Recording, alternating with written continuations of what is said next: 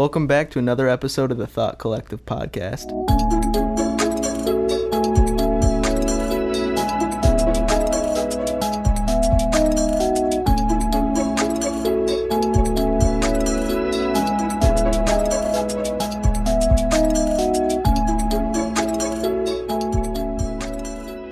On today's episode, I'm joined by uh, Doug Peters, founder of Wanderlost Media, and stays busy with many other things. Doug, thanks for taking the time to be be on this episode. Yeah, absolutely. I'm glad you invited me out. Uh, it's been like two months we've been trying to get together and make this happen. Right, yeah. so I'm excited to finally have it happening. Yeah, it's cool, man. It's been a while since we've hung out. We were just talking about it a Yeah, second I ago, know, but I know. Just life, man. Yeah. You've been doing. You've been real busy too. So it hasn't just been like my schedule's been crazy. Right. You've been busy with a lot of stuff too, which I'm really excited to hopefully hear a little bit more about. Whatever you're able Yes, to share right. that's being recorded.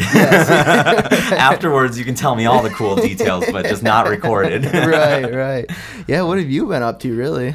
Oh man, um, a lot of different stuff. A lot of a lot of a lot of stuff has been changing uh, recently. So I uh, recently have kind of taken a little bit more of a step back from a lot of my creative endeavors. Sure. Uh, just kind of the things that happen in life. Um, realized that I wanted to spend a little bit more time focusing on the uh, the things that are making me money at the moment because I've just got some some financial goals and stuff I'm trying to hit in the next 12 months that if I don't stay 100% dedicated, there's a chance I might not hit that. So Yeah. I want to get that stuff out of the way, but uh, I've still been doing a lot of stuff, just haven't really been sharing it a lot. So I've still been doing a lot of like photography work, some paid gigs, uh, Yep. some actual fun stuff that I've got in the works. Like a good friend of mine, actually the other host on our podcast. So I'm a part of the Epion Royal podcast. If you guys remember Tim Bagwell, that was on a couple episodes ago. Yeah. Um, our buddy Fernando just got married and is having a kid. So Oh, like wow. we're planning a really cool apple orchard shoot that I'm just Ah, I love fall. Yeah. I love fall. So they were like,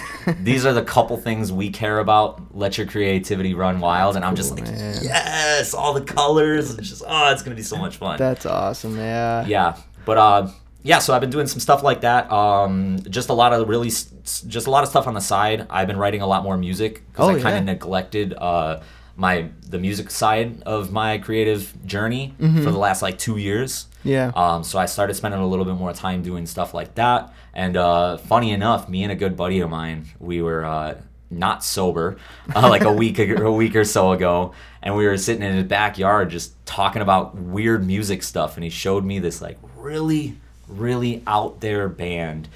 I don't even. It's not really a band. They're they're labeled as a quartet. Oh, and it's okay. these dudes that like he he's one of those people that just goes down rabbit holes. Yeah. So he's watching something on YouTube, and then like four hours later, he's watching something that's got like a thousand followers, and he loves it because it's just so off the wall. Yeah. And uh, he found these artists because they're apparently like one of the most intense music theory uh, appliers in their music. Oh. He's showing me this stuff, and it's just this weird music, man. I'm like, this is just kind of creepy stuff.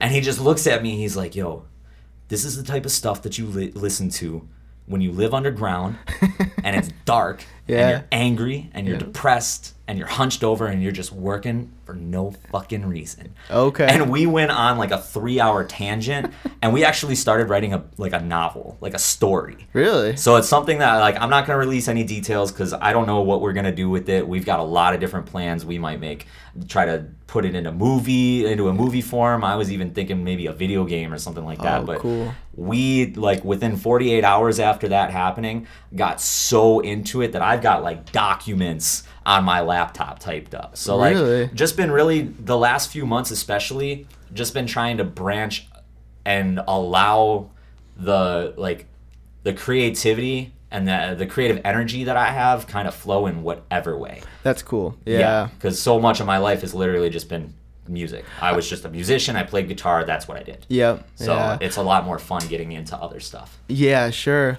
What uh what was the name of that quartet, by the way, the Oh band? man, let me let me pull it up real quick because I actually added it because while we were uh, writing, like when I, we were thinking of ideas, I purposely like to listen to music that puts me in that mindset. Mm-hmm. So I was like, I gotta download this stuff because I gotta listen to this weird shit if I want to keep writing this story. Right, um, right. What is it? Ben Johnston string quartets number six, seven, and eight. Okay. And it's this, and like, listen to this one, the second one. It's string quartet number seven, eerie. Okay. And it's literally one of the weird like it sounds like like really creepy background music from like a video game. or That's something. sick, yeah. Like that's what That it sounds like. They're but like they're actually playing. It's all this really funky stuff. They're doing Yeah. stuff where like there's they'll play two different scales, but each scale has like maybe two notes that are the same. Okay. So they'll harmonize those notes, but then branch off to where you have two different scales playing, and it's Oh, like this weird. really intricate stuff. You would pr- probably really dig it, being a music guy. Yeah. Like listening to it from a theory mindset, it's pretty pretty cool Is to it? listen to. But if you just like are listening to it, you're like, what the fuck So- is going on? Is there any like with their music? I mean, is it strictly string quartet, or do they incorporate anything else into their sound? Everything that I've heard is just string quartet. That's awesome. Everything I've heard, it's literally just string quartet. Yeah. Uh, and like, I, I don't know if they're using the whatever instruments they're playing to create any kind of percussive sounds, but it sounds like there is some percussive sounds thrown in there too. Yeah. Uh, whether they use an actual percussion is- instrument or not is Yeah. beyond me because I was like, I already know too much about this weird band. Right. Oh, I'm excited to check them out. I, I love string quartets. Like, Yeah. I think I've showed you like Olafur Arnalds or whatever. You Dude, know? I was actually uh the so- I can't remember what name of the, what the name of the song is that you showed me the last time we hung, out, but I was driving in my car listening to my music on shuffle Yeah. and that came on and I, that was when I was like I was literally like, dude, we got to do that podcast. Like I just instantly thought of you. Right, yeah, yeah. Something about it, man. Just you know, obviously he's a piano player, but like I feel like at least a good seventy five percent of his sound is just like the strings, you know, like Yeah. his string players are so phenomenal. Um, I wish I remembered like the names of the players themselves, but like they just bring such an interesting sound themselves to his music that he gets credited with that sound. Yeah. And he's like, you know, it's my violin player that really, Yeah. you know, comes up with these sounds, you know, and he's really humble in that aspect. But man, I just love, I love the sound of the string quartet, just Yeah. like smaller ensembles like that, you know. Um, some of like the libraries I use in my music, I'll use you know smaller like quartets or even like uh, chamber uh, ensembles. So Oh, yep. like 16 players or so, and it just gives that like real intimate sound. Yep. You know, you get those mics that are really close to like the strings, and you you just it sounds different than like a big 60 piece orchestra where everything is just blended and it's lush and massive. You hear like more fine details in the playing and the bowing, and I love that kind of stuff. So I get so sucked into like I don't know what you'd call it, like the sonics of uh, I- hearing those. I think I know what you're trying to say. Like, and I agree wholeheartedly. I think it's more or less, um, it adds an element into the actual storytelling of the sound that is unique in its own way because of how simple it is. Yes. it's so simple that it's like it's a concept of like if it ain't if it ain't broke, don't fix it. yeah, exactly. Like it sounds exactly. so good because like that's me like too. Whenever I'm writing, so I'm one of those those guitarists that I learned how to use Guitar Pro really early in my career. Like Sure. I'm talking, I'm sorry, uh, what is it, Arobas Music? I definitely torrented Guitar Pro four and five. Yeah. I paid for six and seven, so don't hunt me down. I use a paid version now, but I was like 13 with no money, so I definitely torrented that stuff. But uh, it's to the point where whenever I'm like, I have an idea to write a song, I open up a Guitar Pro file and Mm-hmm. immediately I'm putting in a drum, two rhythm guitars, two lead guitars, a clean guitar, a celesta, a violin, Yeah. a um, piano, and a choir. Awesome. Immediately. Awesome. Immediately, because Yeah. I already know in my head there's going to be parts of the story that I want to portray that I know those instruments are going to get the feeling. Yes. And that's what I've really focused on in my writing, especially like I said, I started doing a lot more writing recently. Mm-hmm. And that's a big thing that I focused on is like early in my in, in in my musical journey as I think most people are, you're just trying to get better, so you only care about the skill and the talent. Yes. Like you're just writing the most like difficult things that stretch your actual ability. Mm-hmm. And now I'm at the point where it's not about that anymore Yeah. for my writing. It's about how am I going to portray the exact feeling that I have Yes. Into a sound that somebody else can hear and either feel that same feeling or feel what they want to feel with it. Yes. And sometimes that means writing something super simple where a guitar riff repeats for 64 measures but all of the strings are changing or something like Yes. that. You know, there's a song I think about. Have you ever listened to a band called This Will Destroy You? No. They've, uh, I guess their genre would be considered post rock. So they're similar to like Explosions in the Sky or uh, Sigur Rós. They're kind of in that like realm of music, but they've got this song called uh, "The Mighty Rio Grande," and uh, it's it's a long song, man. Yeah. I I'm gonna say it's anywhere from like probably eight to eleven minutes long, somewhere in that. So it's like a pretty. Long song. I lengthy listened to the new Periphery album, and their first Yeah. track is Oh, 18 yes. minutes. So like that's what I think when I think of long songs. So eight to 11, that ain't bad. Yeah. Well, this song itself That's like is Dream like Theater level. Yeah, yeah, You're not getting right, too past. Right. right. Well, this this song is very like simple sounding. It's like Yeah. very simple guitars. There's like this like drone that's going through the That whole you thing. in. Sucks you in and then there's just just constant pounding drum beat and they're really just playing the same thing for like I don't know, probably at least six minutes of the song. It's the same thing before they change it up, but it's just this constant build, and it's something about like Yeah. that simplified thing. Like Yeah. that song's been used in movies. There's this movie called The Room. I don't know if you've seen it, but No. really intense movie. Um, I don't want to explain the whole thing, but basically, this girl was abducted by this guy and kept in a shed when she was like 17 and the movie starts you know she had a kid with this guy that abducted her and all this kid knows is this shed he doesn't know what trees are or anything like it's a really but but um when they come up with a plan to escape this shed this slow burn this will destroy Oh, you song okay. is just like pounding and building Yeah. and like So it's like that. How how much is how the repetitive, how repetitive it is.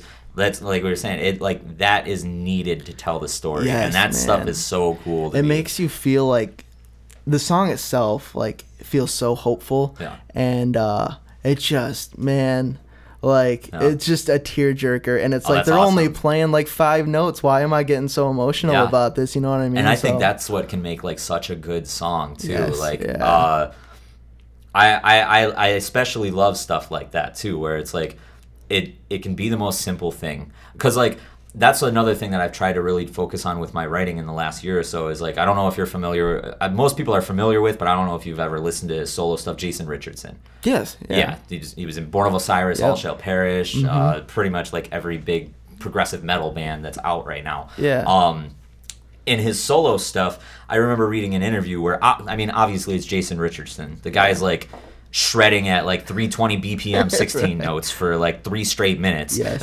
yeah But one thing that he said in an interview was so prolific to me that it really like that. I remember hearing that and being like, "All right, cool. That's kind of the direction I'm trying to think of towards my music." And he said when he's writing guitar, especially in a world of a genre that's guitar driven Yes. music, he doesn't look at it this way. He's Right. like the guitar is just another ingredient in is the a tool, song. yes. It's just another ingredient in the song. It yes. doesn't need to be the focus 100% of the mm-hmm. time. And that's what like I've tried to focus on that with my writing where Yes. yeah, I do have those parts where like the guitars, whether it's just like everything drops and there's just a riff, or if it's like just a really good lead comes in right at the perfect time, ends at the perfect time. Yeah. But it's not like the whole song from start to finish is just focused on what the guitar riff is doing. A lot of times it's like, no, the guitar is just doing this something super simple, but Yeah. there's two celestas in the background that are a half note off from each other playing it to where it's bouncing in between Yeah. your ears or something like Yes, that. yeah. That's the like that's the voice of that part of the song. Yeah, exactly And I think that's something that like I think that we're gonna see a lot more of that, especially in guitar-driven music. Yeah. Is the guitar is not being the focus, and I actually Right. love that because it's forcing people to think out the box Yeah. for the first time in like a decade with heavy music. yep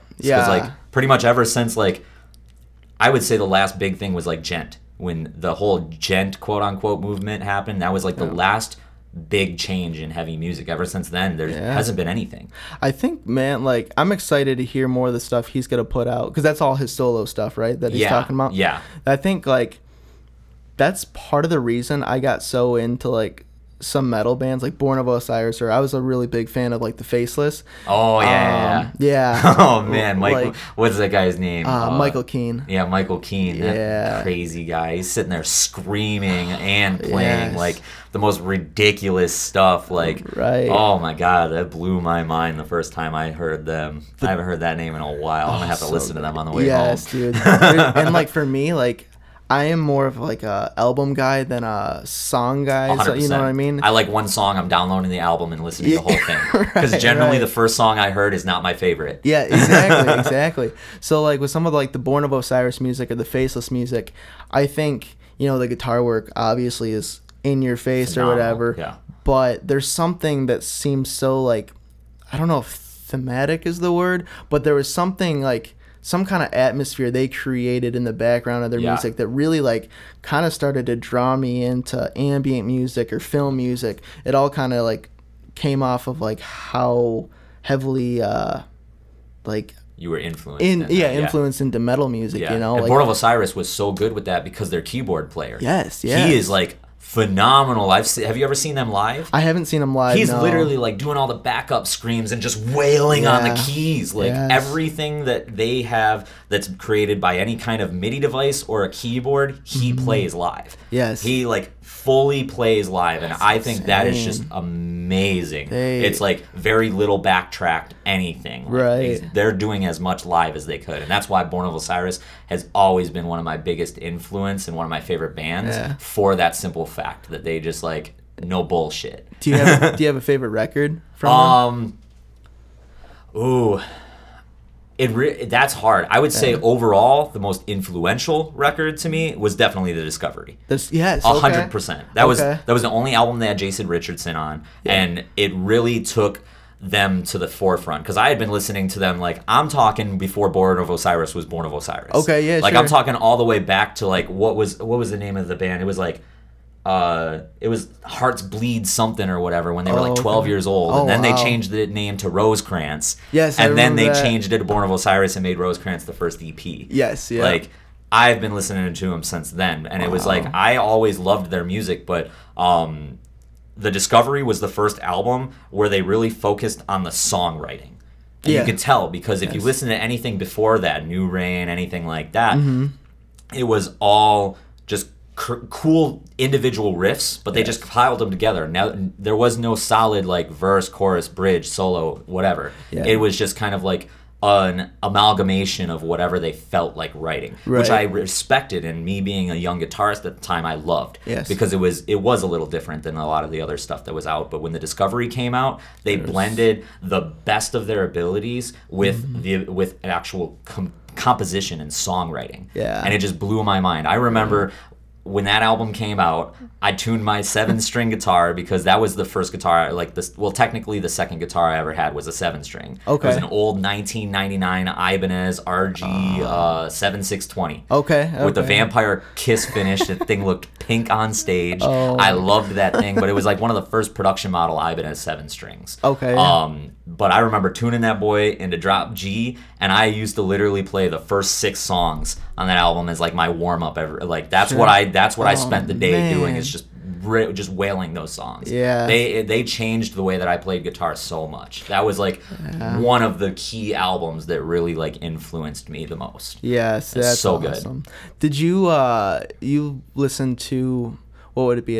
Is it the New Reign? That's their first album, right? It's it's Born of Osiris. Right? Yeah, I'm pretty sure uh, New Reign because that's the one that they uh. And then pull this up. They like place. redid. Yes, I, I was gonna ask you. Did you listen to the Dude, the? it's so good. It the remix is. and master version. Oh Oh, my god. God, They kept the perfect feel from the first one, but added like so much new fresh elements, but kept it. They almost added like a nostalgia factor into it. They did. They were like nostalgia fucking sells. Let's Yep. figure this out, and it was just Yes. oh, dude, it was flawless. I don't even listen to the original anymore. I, I- yeah, I Like, feel at ya. all. I feel ya. But uh, yeah, it was uh, yeah a new reign, and then the new version was the Eternal Reign. Um, Yeah, okay, And yeah. then a higher place, the Discovery, Place. and I actually really liked Soul Sphere.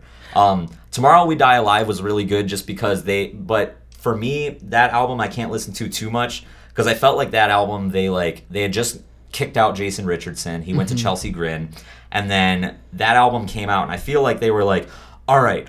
What really made the last album good was that we just wrote really structured songs and made every part a breakdown with piano in the background and tried to make it catchy. And they just made a whole album of that. Yeah. And that's good, but it just got real boring after a while. Sure. Whereas the the newest one, our Soul Sphere, Yeah. that one was sick. Like, have you ever have you ever listened to? Uh, Is that the one with the is it Throw Me to the Jungle? Is that that album? Yeah, yeah, Okay, yeah. And they like that song sucks. I hate that song. really? They don't even like that song. Okay. I remember when that came out as like a single, and uh, Cameron, the uh, drummer, Yes. posted all over social media about how they didn't pick that song as the single. They were mad it was the single, Oh, really? everything. Wow. But there's a song on there called Resilience. Okay. If you listen to that song, literally it sounds like Halloween. Really? It is the coolest thing in the world. That's sick. The lead is like the most insane like uh melody, I would say. It's like less of a lead and just more of like a arpeggio thing. It's so crazy, but it sounds like Halloween. That's It's the coolest thing in the I'm world. Like I will literally as this- just listen to that song. That is sweet. Yeah. Wow. it's so good. I've got to listen to that album as a whole too, because with that album,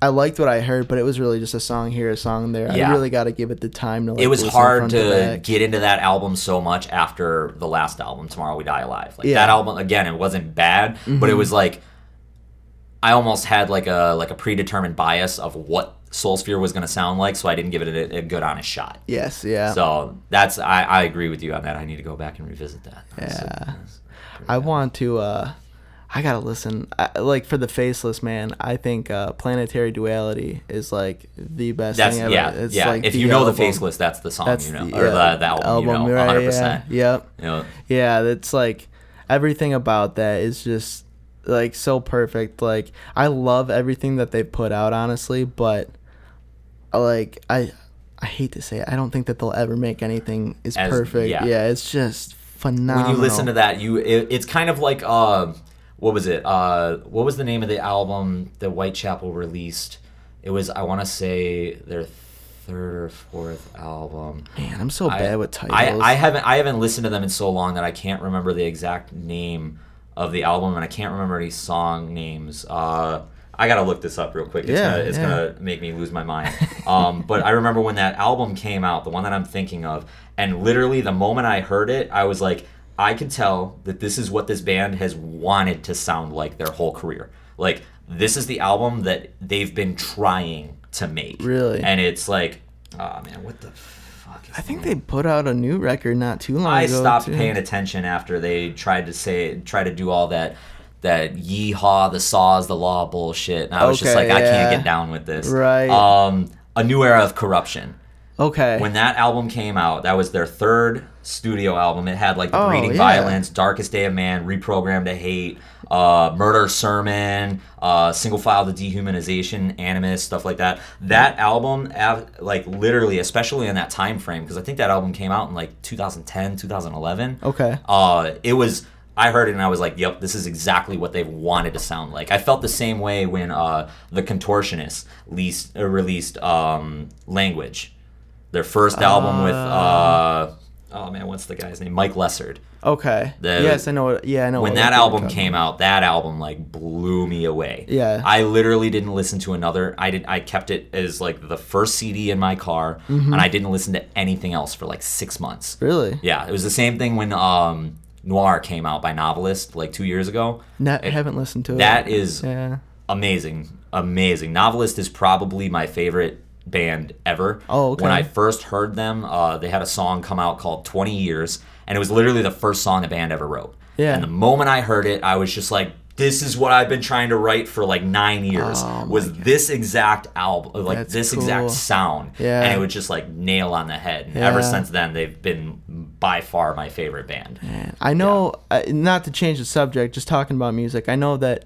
you know, it's probably been a while now, but I know you were sending me some stuff you were working on. I mean, are you working on an album right now still, or I mean, where where are you at? Anybody that knows me knows I'm always working on an album. okay. I'm always working on an album. I always got some type of concept thing I'm working on. Like, uh, I think the last thing that I sent you, that was the one where it was all like the uh, the Japanese. right? Yes, yes. Yeah, it was Yeah. all this. The entire album was based on um, the because there was 12 songs. Mm-hmm. Um, so it was based on the entire flow and uh, what I would imagine the sound of the changing of every month and season. And like, That's cool. I went and did the research and uh, in order made like the actual uh, like each song is attributed to the traditional meaning for each month. That's so like in dra- Japanese tradition, it was like there was like the month of harvest, the month of crops, the month of rainwater, and stuff like that. Okay. And uh, that was the whole concept behind beside within that album. and I still have it finished. And uh, actually, what I was working on is a, a good buddy of mine. He was actually the guitar, the other guitarist in my first band Yeah. um, that I was in. Uh, we stayed friends for a long time. I finally, after like four years, convinced him to buy another seven string. Oh, okay. And uh, that's what we were initially going to do. I was like, yo, I got this album. I want to finally start working on it. Yeah. And we were listening to it, and like I showed it, and, it, and he's he absolutely loved it, but um, he's not. I like, and I don't want to say this in a way that sounds pretentious or elitist, but he's not at the same skill level as me Okay. yeah. over the years he's focused on developing different a different skill set with music than I have and he's never been somebody that wrote music as much. Okay. So he's not as forward of a writer Yep, as I I, am. Yep. Whereas like literally uh since me and him have started working together, um, so we decided that we were gonna not do that. We weren't gonna work on that album either. We are maybe gonna work on it down the road, or I was just gonna do it myself when I had the the avail- the availability and the resources. Just make it and get it out there under my own name or whatever. Okay. Um, because that song, that album actually has a lot of really important songs to me. Yeah. A lot of songs I wrote during some really like tough stuff that happened over the last two years, Mm-hmm. like losing family members, stuff like that. So that's got a lot of sentiment to me.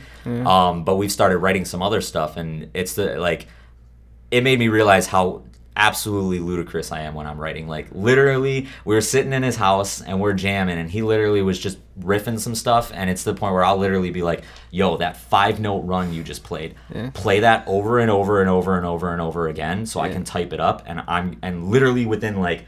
12 hours I had a full composed written song That's for sick, it. Like that's that's how like ridiculous I am when I'm I'm writing. It's like a 0 to 100. Yes, I'll yeah. go months without writing something and then I'll finish 3 songs in 2 days Yeah. that you hear them and you're like, oh my god, this is such a masterpiece. What the hell? right. I'm like, yeah, I I I uh, just like had three Oberons and I smoked, and next thing you know, I had them all finished. Yeah. like it's absolutely ridiculous when I actually sit down and write. But that's kind of what we've been doing now. Is we've just been kind of starting fresh and just kind of balancing stuff, and it's been super casual just because of like I said, I've kind of put some stuff on the back burner. It's not like mm-hmm. the forefront focus because I've got some short term goals I'm trying to just get taken care of. Um, so we're just kind of slowly working on it. But the stuff that we have after the podcast, I'll show you like one or two of the songs. Yeah. Uh, they're really really cool. It's Cool, a little man. bit different than what I, I. I mean, it's obviously still my style, um, but it's a little different of a style than I've ever wrote. Okay. Uh, one of the songs I straight up was listening to nothing but Invent Animate for like three weeks. Really? And I was just like, this shit is so good. I was like, I want to write a song like this. That's so like I did, but then the last half of the song is just totally me. Like full orchestra comes Yeah, out, yeah. all this crazy stuff's happening, and then next thing you know, you're like. Who was this even influenced by? Yeah. Like, where did you pull this from? Yeah. but yeah, that's how my writing process is very, very strange. Is there- sporadic? So, you obviously listen to quite a wide variety of music. Yeah. Is there any music? I don't know if I'd say guilty pleasure, but something like so off the beaten path. If someone listened to your music, they'd have no idea that you get inspired like so heavily by something like. I've wrote an entire song that was entirely uh, inspired by a beat in Ken- in a Kendrick Lamar song. Really? I've done stuff like that because I do. I listen to such a wide variety. Like I'm, I literally sit there and jam like Cab Calloway. Cab Okay. Calloway wrote like all like all the music for like 1920s Disney music and shit, like Oh, films yeah. and shit like Yeah, that. Like he wrote like the Minnie the Moocher and stuff like Oh, that. Like okay, I'll yeah, listen. I'll sure. randomly listen to stuff like that. That weird quartet band. I found that I kind of like some of theirs. Little, I'll, I find myself going on my Apple Music and throwing one of their tracks on. Yep. Um, but yeah, I mean, I I listen to such a wide variety. Like even just recently, I've been like I'll throw on stuff like uh. Like I have that. I randomly decided that I was going to listen to my four favorite albums of Atreyu in Yeah, a row. I see Atreyu, Uh, yeah, yeah, yeah. Uh, Kevin Gates, uh, this guy Andy Mineo, uh, the Wonder Years, Knuckle Puck, um, Oh, Moving On. Foxing, yeah, minus Yeah. the bear. Like, I'll I'll throw weird stuff in there, and then all of a sudden, like you see stuff like. Uh, yeah, there's Viljarda thrown in there, and then all this, this town needs guns, Pinegrove, Yeah. um, the receiving end of sirens. I just throw like, oh, I am a huge fan of the Halo Five soundtrack. Oh, okay. I'll literally listen to the whole like f- like 40 song soundtrack. Who's the composer on that? Will it say? Um, it's uh, uh Kazuma Jinnouchi, okay. and it's phenomenal. Like I'll listen to. I I literally will listen to just the randomness things. Most of the time, what I'm listening to is either um, like getting a feel. Mm-hmm. If I'm like, I don't even care what genre it is, but like this song, the the way the chorus hits. Yes. Like if I'm writing something, and I'm like, I want it to hit a certain way. I'll imagine. I'll just like find something that is like that Mm-hmm. and listen to it. So I'm like, okay, so that's what they did. They had the strings start at the third beat of the measure. Or they'll do this. They'll do this. They'll do this. Just to get an inspiration to be like, all right, cool. Well, maybe let me fuck with that now. Let me have Right. this this riff that I want. Maybe I'll start it halfway through and there's only other parts playing. So like you'll just hear half of the lead measure and then all of a sudden all this weird stuff comes in. Like Yeah. yeah, so that's kind of how I I determine what I'm listening to is more or less like what I'm trying to write for the most part. Okay. And then I do have like my guilty pleasure stuff like like like I said all like the pop punk. Yeah. When it's the end of summer, I always find myself listening to a lot of like the story so far and stuff like that. Yeah. Um, Do you get into stuff like turnover or? um, they've come on on like my Apple Music Radio playlist sometimes, and I'm not not a fan, but they're usually I'm usually like "Oh, I want to listen to. There's something else I want to listen to, so I've just never given them an honest shot. Okay. They're, yeah. they're they're one of those bands that I know I've needed to, but I just haven't. yeah, yeah. I've been listening to them recently for some reason. Um, obviously, I saw that you listened to "Youth" by uh, Citizen. Oh, that That's album is good so album. good. Yeah, yeah. so good. oh, yeah. I was literally like damn near crying in my car the other day on my way home for the night, just blaring the night I drove alone. That's it, man. That's, That's- all. you listen to that song and you're like, yep, this is what the album is. It's great. that is the song I always go to if so I good. pull that album It's up. so good. Yeah, that actually I found I came across them again because I uh I like to if I'm listening to a song and I'm like I really like this song and I want to hear more like this song. I just make like a create a radio station on Apple Music and that song came through on one of them and I was like ah, I need to listen to this Yeah. album. yeah, that's cool, man. yeah. Shit, ah, you got me thinking about music. I know that you're a pretty big Lydia guy too, Oh which man, is cool. I love Lydia. It hits, dude, fall time. Like I know Yeah. we're getting into fall, man. That's like Lydia's always on. One thing that I gotta say, and I might get crucified for this, the more I've listened to it, their new album is my least favorite. I, I'm with you. the more I've, it's not a bad album, but the more No. I've listened to it, the more and more I listen to it, I just, I really liked, um, man, I'm so horrible with names and stuff. Run Wild. Run Wild. that Yep, album? yep. Yep. That was my favorite Lydia album Okay. by far. Yeah. As much as like I love their older stuff, like I could jam Hospital any day of the week. Sure. It's such a good like that that like the album that that was on again, I'm horrible, I forget the name of it, but that was a good album, but whenever I'm like I want to listen to Lydia, the first thing I go to is Run Wild. Yeah. And I always skip the first song. I always go right to Riverman. Okay. I could listen to that song on repeat because Yeah. that's like we were saying. Most of that song is literally repeated. It's the same drum beat with the same fill when they just decide to switch between verse and chorus, Yeah. and it's the same two guitar riffs the entire song, but it's flawless. yes. It's yeah. so perfect. Yeah. Love it. Did you like Devil that album too? Oh hell yeah, Yeah. hell yeah! Me and my buddy, uh, the one that I'm writing this story with, Yeah. uh, we actually used to do open mics, and we were thinking about starting to try to do them again. He actually wants me to come over tomorrow night with my acoustic, and the strings just broke today while Oh. I was trying. And I have to order, like, I can't just go buy the strings. I have to order them online. So, Ah. um, but we used to do open mics, and we were thinking like, if we wanted to do that again, that's a song we wanted to do. That's was the acoustic version of Devil because That's I love that so Oh, much. yeah. Yep, we used to do like a bunch of city and color and the spill canvas Oh, and okay. stuff like Yeah. that, and then we'd throw in like uh, "Remembering Sunday" by All Time Low. Oh, and shit man, like yeah, that. Like, dude. just just old jams, Yeah. man. I used to be, I know before, obviously before I met you, I used to be pretty into acoustic stuff. I used to, you know, Yeah. do acoustic music or whatever. And, Yeah. You know, hearing hearing songs like that or you know bands or whatever, I'm like, oh my back god, dude, brings me the right memories, back. man. Like Yeah. yeah, yeah, remembering Yep. Sunday. Holy shit. It was such a good song. Yeah, It was yeah. so good. So like I actually just found I can show you it afterwards. Um, it's very embarrassing, so the light so nobody else will ever hear it in the entire world. But me and him actually recorded a cover of that and uh uh man, what's the spill canvas song? Um Fuck, I can't remember. Ah, yeah. But I've got two covers of us doing each of those songs recorded on my old 2013 MacBook Pro in the middle of winter in my dad's garage. Oh, awesome, man. we took uh, a guitar that he actually bought from Tim. Yeah. it was an Ibanez acoustic electric, and we plugged that boy into this tiny little M Audio like single track. Oh, uh, my God. Like uh, interface Yeah. and popped that boy into GarageBand, and we recorded that. It was it was ridiculous. That's awesome. Yeah, but I found awesome. them on my SoundCloud private the other day and was just like, no way. I sound so young. Yeah, yeah. Because, like, I can't sing. Like, I mm-hmm. know how to technically sing, but my voice does not sound good when singing. And I tried to sing on these songs Yeah. and, like, do all the harmonies. it's horrible. I was listening to it and I was just like, oh, I'm Oh, giving myself a dude. headache, but I love it. do you, do you find yourself like kind of cringing at the old stuff? Oh or- yeah, that's yeah. how I am Just that man. though, like a lot of the other stuff, like there's songs that I wrote back in like that time, like right around high school and stuff like that, that I listen to now and I'm like, holy shit, I was so ahead of my time. Oh really? There's yeah. stuff that I have written full songs right now that if I recorded and released them in this day and age, they would 100% fit. Nobody would know that I wrote them nine years ago. Oh really? Yeah. Oh wow. Yeah, That's cool, man. Yeah, it's it's crazy. I love listening to all. That's why like I'm glad I used Guitar Pro in writing Yes. throughout my career because I have so much stuff that's saved now. Okay. It's documented. I don't have to try to bring it from memory or try to recreate it. Yeah. I have a file that I can pull up anytime and re-listen to. And Yeah. a lot of times there's even been some stuff that I repurposed. Oh, really? And then like I like that the first half of this song, but the last half I don't know what the hell I was doing. Let me redo it. Yeah. Or like I'll hear some of the way I wrote before, or like the way that I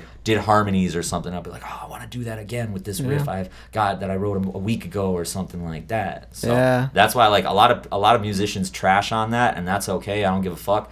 Uh, I absolutely am so thankful that I learned how to use Guitar Pro because it has helped me so much in my in my lifetime. Yeah, I know that was like back in high school when I played in various bands. That was definitely a tool like we used a lot to write music with, and so I'm kind of familiar with Guitar Pro, but um, Everybody I knew used uh, Tux guitar with a little penguin. It's just like crappy Guitar Pro. Okay, It's like yeah. free Guitar Pro with like barely any instruments and like no RSE. yeah, It was, it was horrible. Really? And I always tried to get people to convert. I even kept.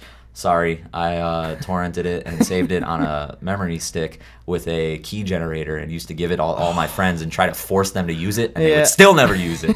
and I was still the only one using What Guitar Pro, and I hated it. yeah, man, that's cool. Do Sorry, you- Arobas.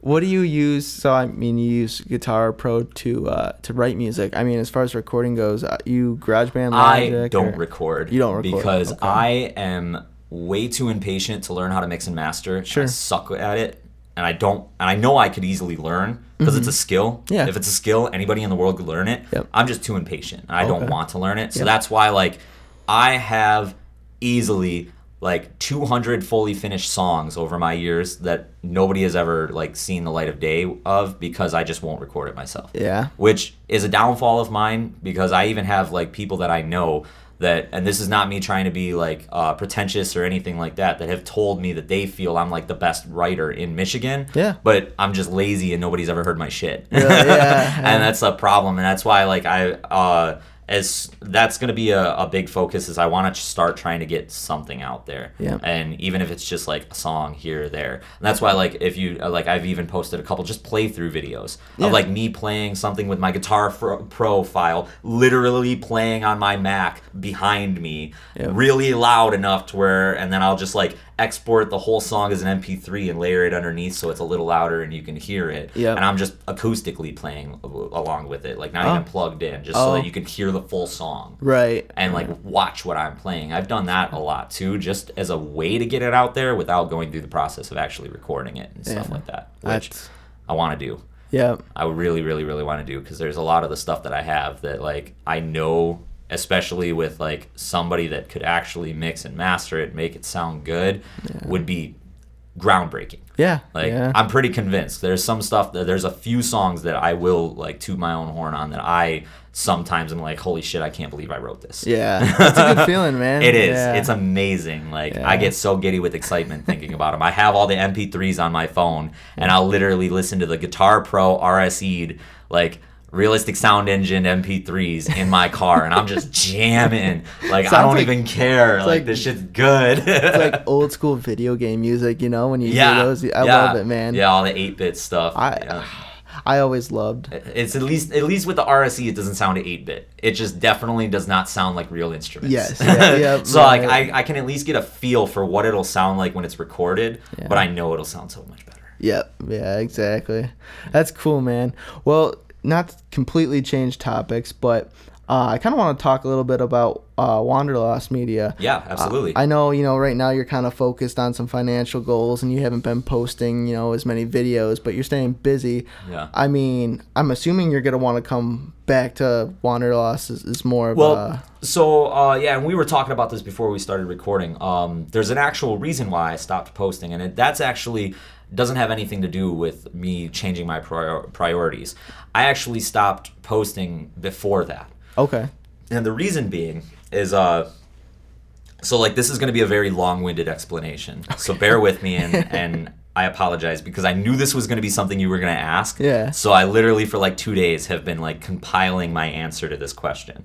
So let me start by saying by prefacing that I have this like very instilled belief that anybody that pursues any type of creative path along that journey there's a lot of fundamentals that come with with whatever that creative thing is and it is just natural like moth to a flame that anybody in a creative field will naturally want to branch out and try other creative endeavors Sure. so I like like I was saying like I fully believe that there are like fundamentals in it. So my view on on art in general, a lot of people are, art is an expression and things like that. I actually don't believe that. Oh, what? I fully believe is that art is a story. Yep. No matter what. Whether it's whether you're trying to get across a one word story, a feeling of a story, or a nine movie story.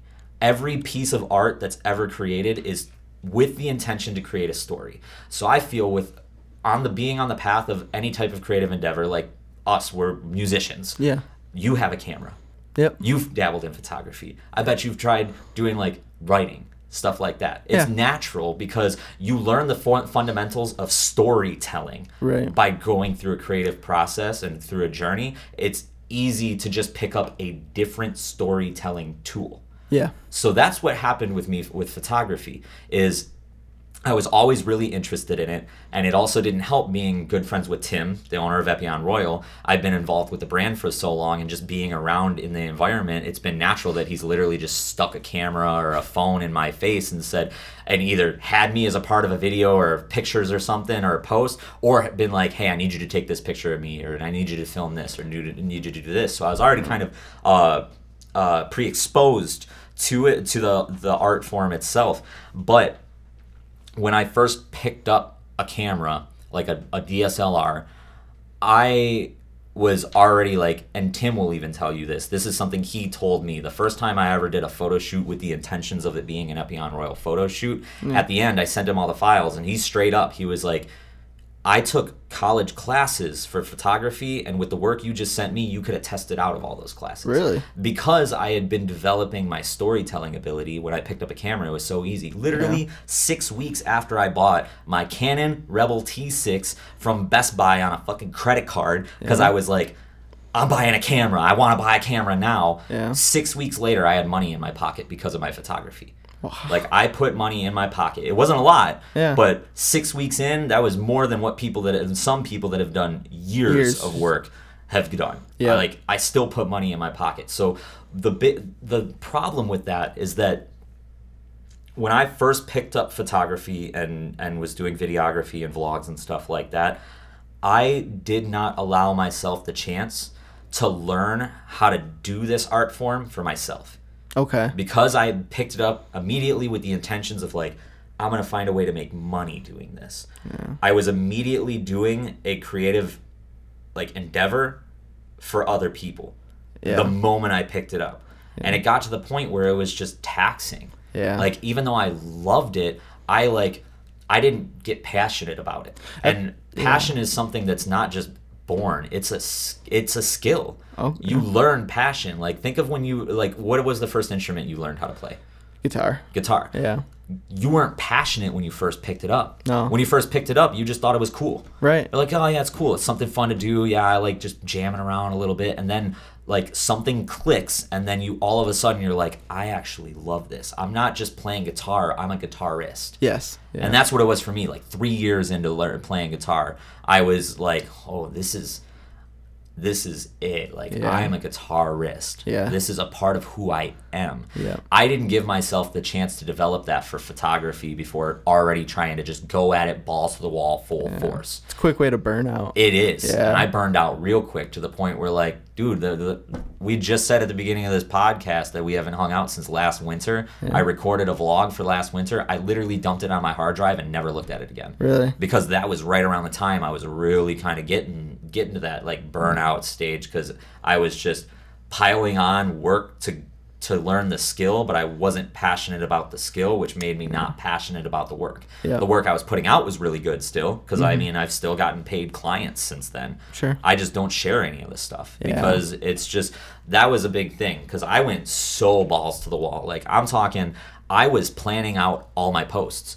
I literally Yeah. had a Dropbox folder and I had I, f- I went through my insights. I figured out when my followers were most active on Instagram. I purposely was posting my pictures 30 minutes before so they can get traction. So by the time all my followers were active, it had already like kind of worked with the algorithm to show more of them the the, the finished product. Yeah. So literally, I was planning seven full days, an 8:30 a.m. and a 2:30 p.m. post, and I would literally save the pictures in the file as day one 8:30, day one 2:30, day two 8:30, day two 2:30, and I was doing that for like a month, Wow. where I was just twice a day, everything, and then it just got to the point where I literally zero like a hundred to zero was just like I don't I don't, I don't want to fucking do this. Yeah. Like I just I just don't. So I stopped posting on Instagram. I stopped posting videos because I wanted to take that big step. That was another thing I wanted to take a step back in. I was like, no, I want to learn how much I love this before trying to act like I love it. Yeah. Like that's I still do like I said I'm still doing photography all the time. My camera bag is literally on like i if it's not on me it's in my car mm-hmm. or it's in my house charging everything. And I always have it on me and I'm still taking pictures and I still am like produ- like making stuff and and involved in the art. I just I've also kind of taken a huge step back from social media. Like I deleted Facebook off my uh, my first phone, my main phone. okay. my second phone, I keep that as like I play hella Pokemon on it. Hell yeah. Okay. Yeah, like I, right. I, that was literally the deciding factor to buying an Android. Like I gotta, I have my iPhone 10s, um, which is my main phone, especially with doing photography. Uh, there's a couple things that that iPhones have that just blew my mind. So like, in iMessage, you know, you can send uncompressed files, oh really? I don't think. in- uncompressed, completely uncompressed. Wow. So like a lot of clients, most people have an iPhone. Yeah. I will literally send clients. I will i iMessage them their their photos if it's one or two photos because it's completely uncompressed. Wow. They save it right on their phone and then they're able to post the highest possible quality right onto Instagram or Facebook. Wow. I didn't know that. That's yeah, sick. Things like that. You can send completely uncompressed files, no limit on them. So like I could even send big documents and stuff like that through Yeah. it. So I knew I had to. St- and I've had Apple products for forever. Yeah. I've had two or three i uh, uh, MacBooks. I've had iPads. I've had an Apple Watch, like iMacs. I've been in the ecosystem. So like I needed to have an iPhone,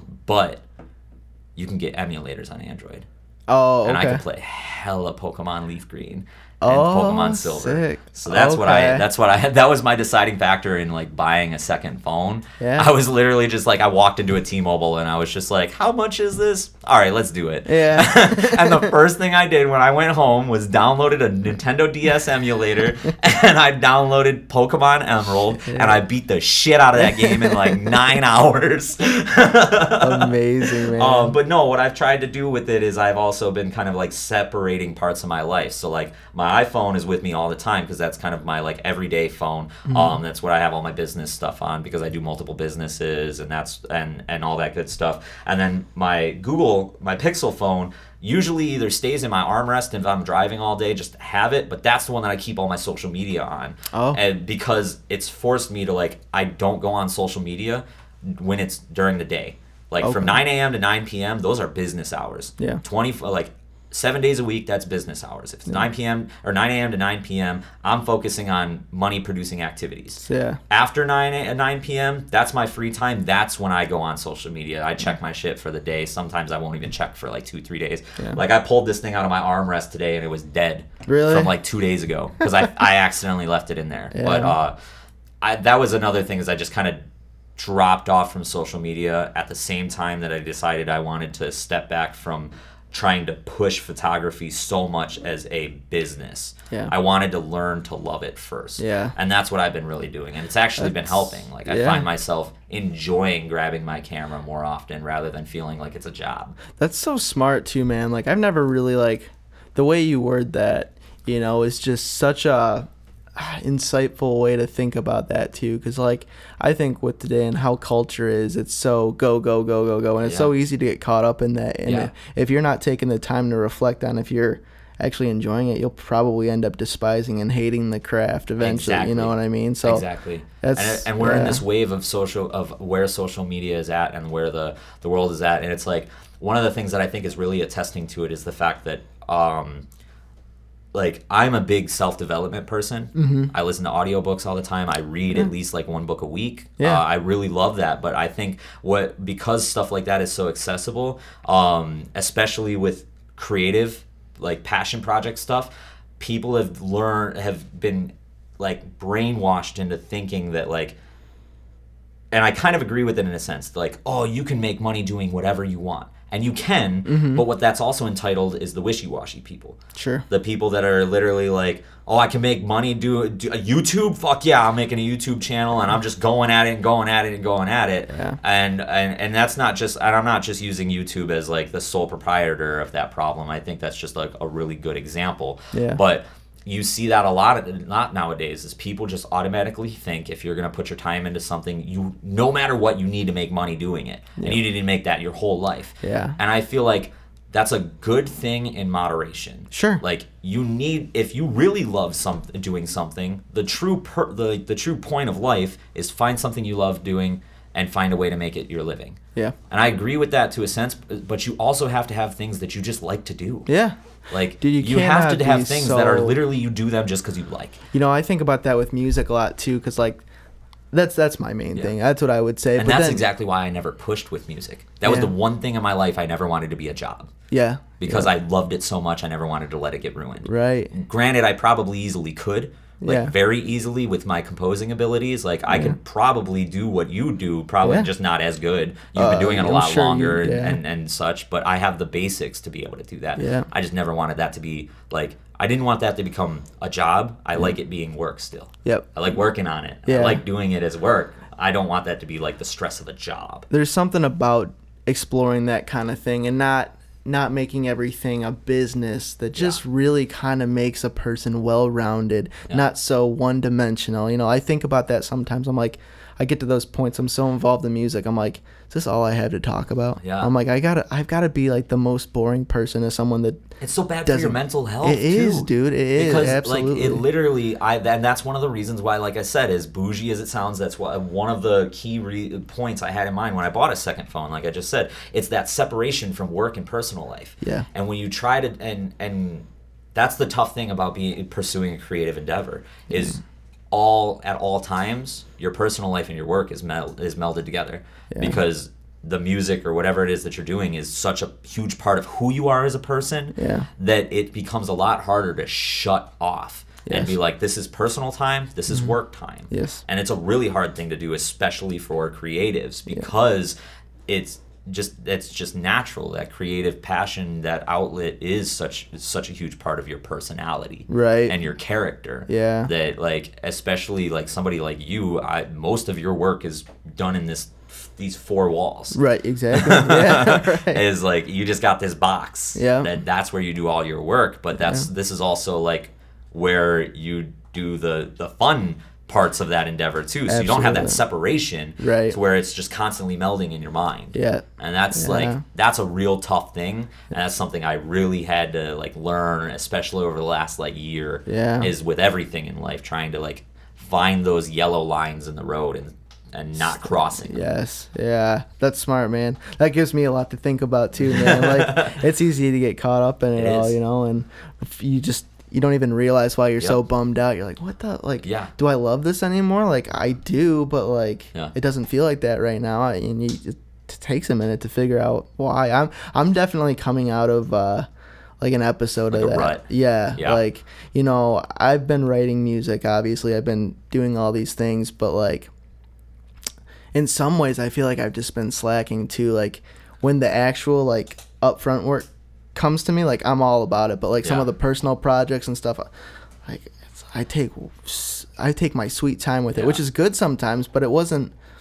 I don't know. For me, it, it felt very like I think kind of depressed about yeah, it. you we've know? had, you and I have had a conversation about this, and I think one of the big things is the fact that like all the all the work that you do that's like really good is all like private work. Yeah. you can't showcase it. yes. Yeah. I th- that's why I st- I'll say it till I'm blue in the face. You need to make music like that Yeah. that isn't for a client. yeah. Just, Just the, having the fun of being able to post that. And one thing that uh, I actually saw, I learned this in a Peter McKinnon video. Yeah. I can't remember the context or anything. I just remember what he said. And he he was talking and he he was doing his Peter McKinnon thing where he was being goofy but then trying to tell, to give you like a good lesson about like being a creative and stuff. And he was like, I challenge everybody to go and make a video today, mm-hmm. but don't post it. Don't post it. Yeah. Don't post it. Don't show anybody. Make it for you. Yeah. And like I think that's a good exercise in any creative endeavor. Like and that's why I've felt way more creative since I've stopped giving a shit about showing all my stuff to other That's people. cool. Yeah. Cuz I'm bad about that. I'm that person that like as soon as I finish a song, I'm It's- messaging like the same four people like, "Bro, you want to hear this?" And they're like, "Fuck yeah." like as soon as I like literally I Yeah. finished the last note like putting in the last notes. I listened to it all the way through. I bounced it as an MP3, and I'm like, all right, who wants to check this out? Yeah. But like ever since I stopped doing that, I feel like I have way more pride in the stuff that I'm doing because I know I'm doing it for me and nobody else. Yeah. I have not a single other person in mind when I'm working on it. Yeah. And that really helps. That's- And I and especially for you, Yeah. for what you do, you're doing like some really big stuff, but like you have to keep it under lock and key. Right. So you can't even be like showcase your pride in what you're doing. Yeah. I really like I think that would be a really good thing for you to you to do. Or even like um I know a lot of a lot of a couple of people that I know have been doing this like write something every day. Yeah. Even if it's like 30 seconds, write it and like Mm. dude, even if you made like an Instagram or something just to post those, I bet you'd feel you'd feel like a lot better just Yeah. having like this little stuff posted every day. You know, is and it's obviously not every day, but I kind of get that sense of fulfillment sometimes with the podcast Yeah. because I've got these like little like 30 second clips of music that I write that I'm like, well, this is yeah. yeah. this is kind of like stuff I write for me. I'm gonna throw it in the beginning of the Yeah. podcast or the end of the podcast. I'm like, you know, Dar will tell me he's like, dude, you like you let that song go on for so long. I'm like, fuck that. That's like my favorite part of this whole thing, man. I was Like, literally thinking about. I was listening to um, which it was. It was the one where you guys were talking. It was coffee and business. Yes. Okay. And I remember hearing the intro, and I was like, "Man, this thing is long," but like, I would do the same thing. Right, man. no shame. I was like, I know Grant really liked that song man, because he let that boy go off for like a minute and a half. I'm like, did, did he just paste the whole clip on this bitch? Oh, my God, I was like, it's all right. I'm with it. It's, Yeah, we're yeah. good. that was uh that was actually a piece I wrote for a Spotify commercial that didn't get used. So I'm like, Oh, that's Yeah. that was one of, That the, was one of pieces? the pieces, Oh, yeah, dude, that makes yeah. it even cooler. Right, yeah. Oh, dude, that's sick. yeah. Hell yeah. so- yeah, it was fun, man. That was a fun project to work Yeah. on. But I want to hear about that. Tell me a little bit more. so really, it was kind of out of the blue how how this job kind of fell in my lap. Yes. Um, I've got a cousin who went to school and got into like um, film work. You know, he'd do like uh, camera operating, like kind of Oh, work okay. for like I don't know stuff like I think he's done work for like TLC, maybe MTV, like some big, Oh, you know, okay, did some big cool. work. You know, made connections that way. Lived in He's New that York boy City. Jerry Springer chasing after the, Yeah, the, yeah, all the people right. running into the back. right, right. So he uh he he's built some connections over the years and Yeah. since then he you know, he's not even into that kind of industry anymore. He's he's uh, like a chef now, you know, so completely. Oh, okay. Yeah, like a complete 180. Yes, yes, but he, you know, still kept some connections, and he had this buddy named Patrick, um, who started a company called the Bowery Common. They do a lot of like um, audio storytelling, really, you know, a lot of audio commercials and stuff like that. And they must have been talking, and my name came up, and Patrick just wanted to, you know, sit down talk on Skype just about my process and how I approach music with like storytelling and whatnot. So we just, you know, my cousin introduced me through the email. I got a random email from from my cousin and you know told me about Patrick and how he wanted to set up a time to talk. So Patrick and I just started talking and we just talked about music really and storytelling and all that and That's awesome. probably a week or so later he uh, he contacted me again and said that he had this job for Spotify and you know he wanted you know wanted some help writing music Yeah. for it so I was you know of course I'm on board to do that Spotify. right yeah Like, yeah so, so yeah like it he uh he ended up sending me a script you know and this we basically what this commercial was it's you know no video just a complete audio commercial um but it's like this interact or uh not interactive but um what's the word i'm looking Immersive. immersive thank you Yeah. that's exactly the word i'm looking for it's this immersive experience where you're listening to this person go out go through their whole day. They wake up they you know go on this like 12 mile run or whatever it is. You know they come home they shower you know they cook food because they're having buddies over for this like dinner party type thing. And then it's just you hear all these sounds all these sound effects whether it's like chopping onions in the kitchen and um, a lot of ASMR stuff thrown in there. Exactly. And Yeah. so I'm basically, you know, within 90 seconds, I'm transitioning like through like five pieces of music I've got to write that like is immersive enough to like make the audience feel like they're, you know, they're You in that fade world. everything together really well Yes, too. and- like that's that's tough. One thing I'm really thankful for on this project is like I wrote the music, but I didn't have to do any of the mixing. They had a separate mix engineer, which when I listen to his, like when he put everything together, I'm like, oh my God. Like, I'm glad I didn't do that part. oh, dude. I would have never had a job with these guys again listening to this guy. I'm like, oh my god, it sounds so good. That's But awesome. um but yeah, like so we went through I need you to send me the link the link to that. I think you've Yeah. posted it, but I haven't paid enough attention. But I've been wanting to hear it. yeah, yeah, I'll show you as soon as this is over. Um they All right, that's it. Podcast is over. I want to hear this fucking song. But uh yeah, there's five pieces of music I had to write. Um and the commercial like in the US sounds a little bit different than like let's say one in Asia. So they ended up using they didn't use every cue I wrote. You know, like if you heard the the music for like Asia's commercial, they'll use a couple of my tracks, but then the US commercial only used one of my tracks honestly, which was kind of interesting. That is really interesting. Yeah, So You'd think that the U.S. market would use more of it. right, yeah. Yeah. Yep. strange. but it, it was kind of cool too i mean it's a learning experience for me um, just because i was communicating with this middleman and then they were communicating with spotify you know if there's any sort of miscommunication on what spotify wanted it would have been easy for them to just replace my tracks which which happened with some of them and i know like the track that they used in the us commercial was like a track i wrote at the very beginning of this project that was initially denied by um, the middleman of this you know Oh, what i yeah. mean yeah because he's like no like this track you wrote sounds a little bit too commercial. We want it to sound like it's a song someone would actually sit down and listen to. So i probably rewrote this like 10 second piece like five or six times till he was happy with it. And then you hear the final on spotify and it was like the first version of the song i wrote. So it's really interesting to hear like you know as the script develops and as you know they get they get these versions of this commercial how they're like you know things just change all the Yeah. time with what they initially wanted and what the you know final output was it's like I, w- I was gonna say, does that make you like wonder uh, if there was any other things that that maybe was like I wouldn't want to say like miscommunicated, but like not portrayed properly since like you already had the one track that was the first one that you were told needed to be redone so many times and they Yeah. selected the first version. Right, did yeah. that make you think about any of the other tracks that way?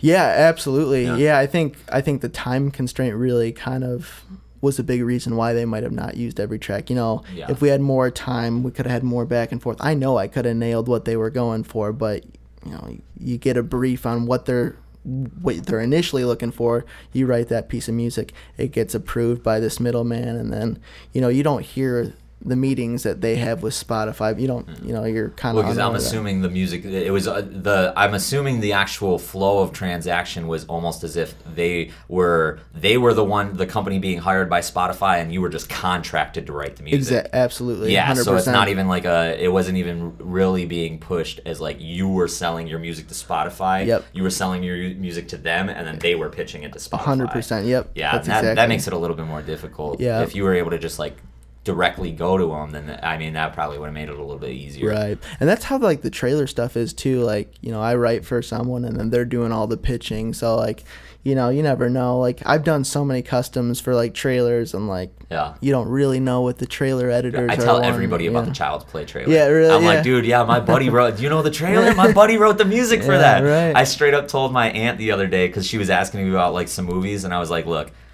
I don't watch movies unless they go to net, go on to Netflix sometimes, but Hmm. Yeah. I got to see the Child's Play movie. My aunt was like, "I don't even like that." I was like, "I don't either," Yeah, but my buddy wrote the music, so I got to go see it. Yeah. I was like, I just have to. Oh, man. I was like, I'm not. I'm probably not even gonna enjoy the movie, but I'm gonna be so hyped up. I'll be I'll be honest, man, I haven't seen it yet. No. I told myself, man, whenever we gotta I get cut that, out so they don't they don't choose to not commission you again for the next the, the next piece. They're probably like, man, this guy's music is so good, and then they're gonna hear this podcast and be like, we're never hiring him again. yeah. I do need to watch it though, but it's cool. But since then, man, like you know, yeah, I can't say everything I've been working on, but there's, it's cool being kind of in that industry and doing custom work. You hear about like I know of like a few movies that are coming out that no one knows about. You know what I mean? Yeah. Like that's like really cool to hear. Well, yeah, because they got to do all that prep so far ahead. Like Yeah. a good Hollywood movie can take like three to four years to make Yeah, because they absolutely. have to get everything perfect, and Yeah. a lot of it is like switching through trial and error. Like, oh, let's have this person write this music. Oh, well, we don't actually like that since we actually recorded it. We got to get a new person to commission it, send them this. We'll have them write it to that and stuff. And that that's just one piece of the movie. Yeah. they, you, I can't even imagine how many times the whole thing is like re-edited and shit like that. Yeah. By, like the whole production Yes. redone mul- multiple times every piece of it to make a really good Hollywood film. Dude, I there's a documentary I watched. It's called Score. It's about film music. Gotcha. And uh, I can't remember which composer was talking about this, but you know he'd be you know lives in Los Angeles and you know there's movie posters and advertisements, billboards all over, and he's like. There's a billboard to a movie he's working on, and it's like it's coming out this day, and he's like, "I'm still not done writing the music for it." You know what I mean? like, fuck, it's real, but like, you know, like, oh my god, I so, gotta like- get home now. pressure's on. That was that was interesting to hear. I'm like, that's weird, man. Like, we'll see trailers for stuff, and like, movies still like probably got quite a bit of work left to Quite a be bit, done. yeah. so it's like, wow. Makes you think about a lot of stuff. Like I think of how many albums get like teasers sent out before the album's even done being recorded or Yes, shit like that. Like yeah. I can imagine that happens a lot. Yep.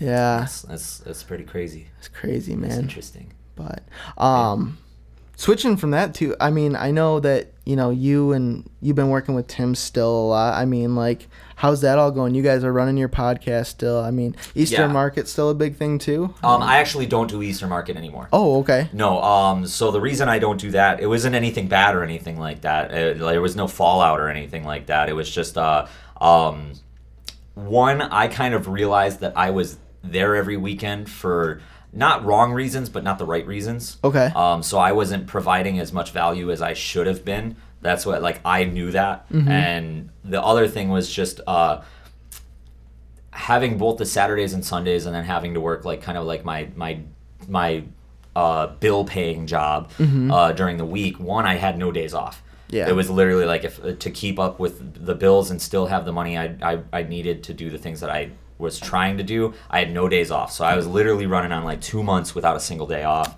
Um, but also it was kind of like a, a lot of opportunities were coming around that I mm-hmm. was turning down. Oh. because of the time restraint i couldn't take a day off to go and do some of these endeavors. Some of the things overlapped with the times that we had events and stuff like that. Mm. And it just kind of got to a point where i was like i needed to take that step. And even when i had first started doing epion or i won't even say epion royal when i started doing eastern market because i've been friends with tim since like a year and a half, two years into the actual like start of Epion Royal. Oh, wow, we actually met because I was in a shitty ass deathcore band, and Mm-hmm. we found out he was a local clothing company, and we wanted to get sponsored. So I bought me and my vocalist a shirt each because that's all I could afford. Yeah. Because I was like 16 or 17, Yeah. and we started like inviting him to every show and stuff, and it just got to the point where I was just hanging out with him more and more, and then Hmm. we built a, a really solid friendship, and then we've done a lot of business stuff together and a lot of cool endeavors and stuff. Um,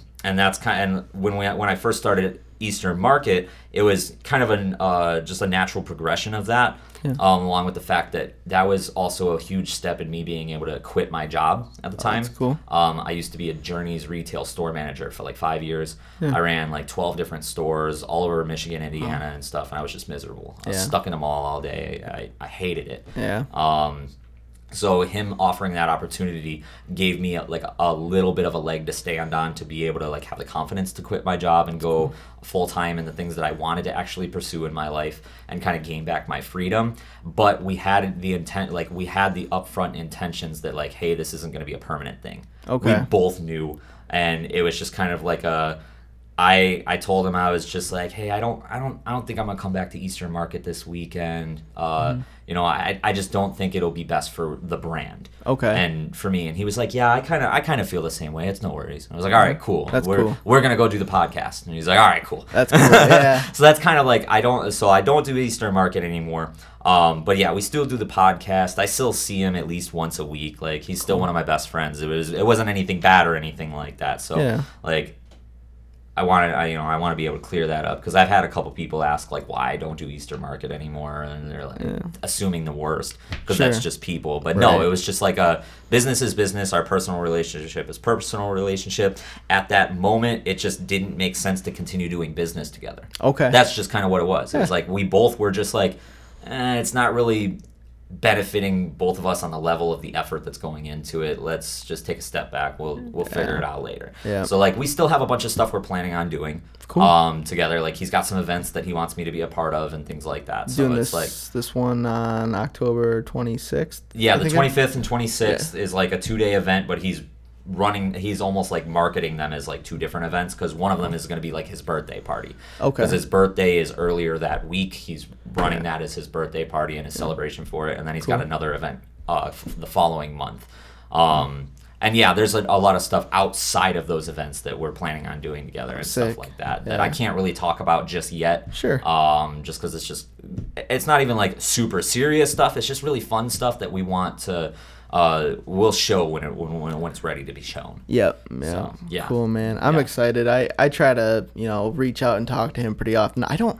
You know, I feel like aside from, you know, going to some of his events, I've only like probably seen Tim like a small handful of Yeah. times. So, you know, both you guys live, you know, kind of far out there from where I'm at. So I try to, you know, try to keep in touch with you Absolutely. guys. But I like seeing events like that because, you know, I, I like making the effort to try to go out there he's and de- he's it. definitely trying to do that more, and that's something Yeah. we've talked like he's talked to me about for like over a year. Is like he's just been wanting to do more events, but Mm-hmm. the the whole premise of what an event is in the in Michigan has changed so much from when he used to host regular events. Yeah. That now he's the way that he's trying to do events now is going to be really fun to see.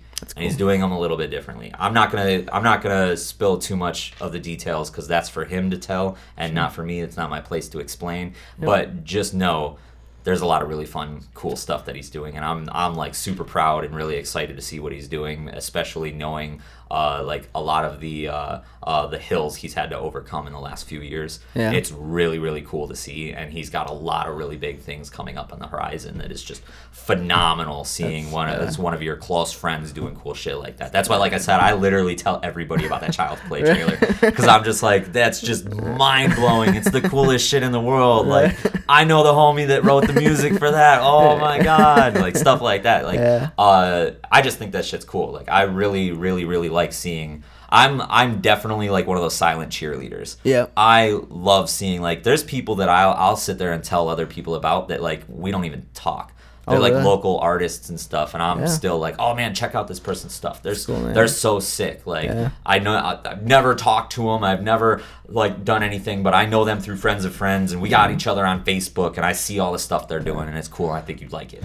You're a rare breed, man. There's a lot of people that are like complete opposite, Exactly. which is so cool, man. And, I- and, and, and that's like another tough thing dealing with, uh, especially I've noticed that, and from hearing from a lot of other people, Michigan is really notorious about that. It's Yeah. like their Michigan's creative culture is so competitive, Yeah. and like that's the reason why I stopped being in bands and I stopped playing shows. Is I was just I was sick of the pointless competition. Sure. And it's like even nowadays, I've noticed there's a lot of like bands that are coming around from like the like the next wave that are are a little bit more forward about building the community, but they're still not quite there because they're way too like aggressive about it still. Yeah. They're it's it's turned into like the hardcore kids that used to sit there and just rant and rave about being straight edge are now sitting there ranting and raving like you better fucking love your friends and stuff. And it's like that's not really any different Yep. the the overall tone of the message is still the same. You guys need to change the root and the the cause of the tone for things to actually change. That was one thing I was kind of uh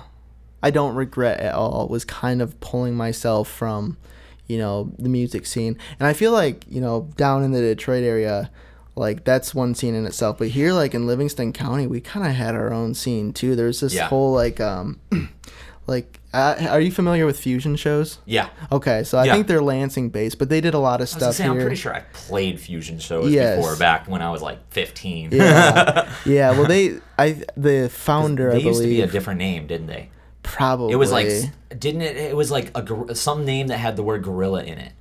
you know, I don't even know. You're probably I'm right. Almost but- positive because I vividly remember that they used to have a, a logo that was like mostly yellow. It was like a yellow base logo. Like Man. I, I don't know that might that that might be all the years of, of weed smoke of like speaking. I have no idea. But like I you said fusion shows and I just Yeah.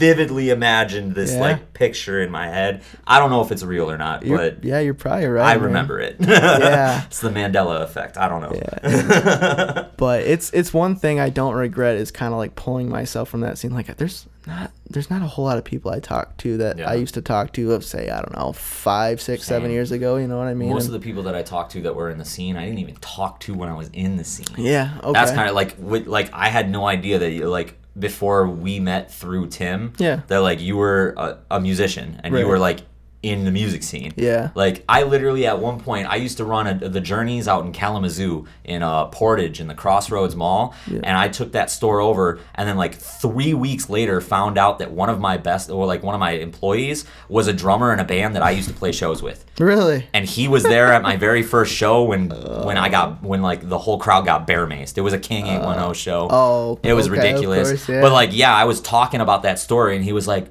"Wait, was that at the Modern Exchange?" I was like, "Yeah." He's like. Bro, this was my band. We played that same show. I was like, no That's fucking wild. way.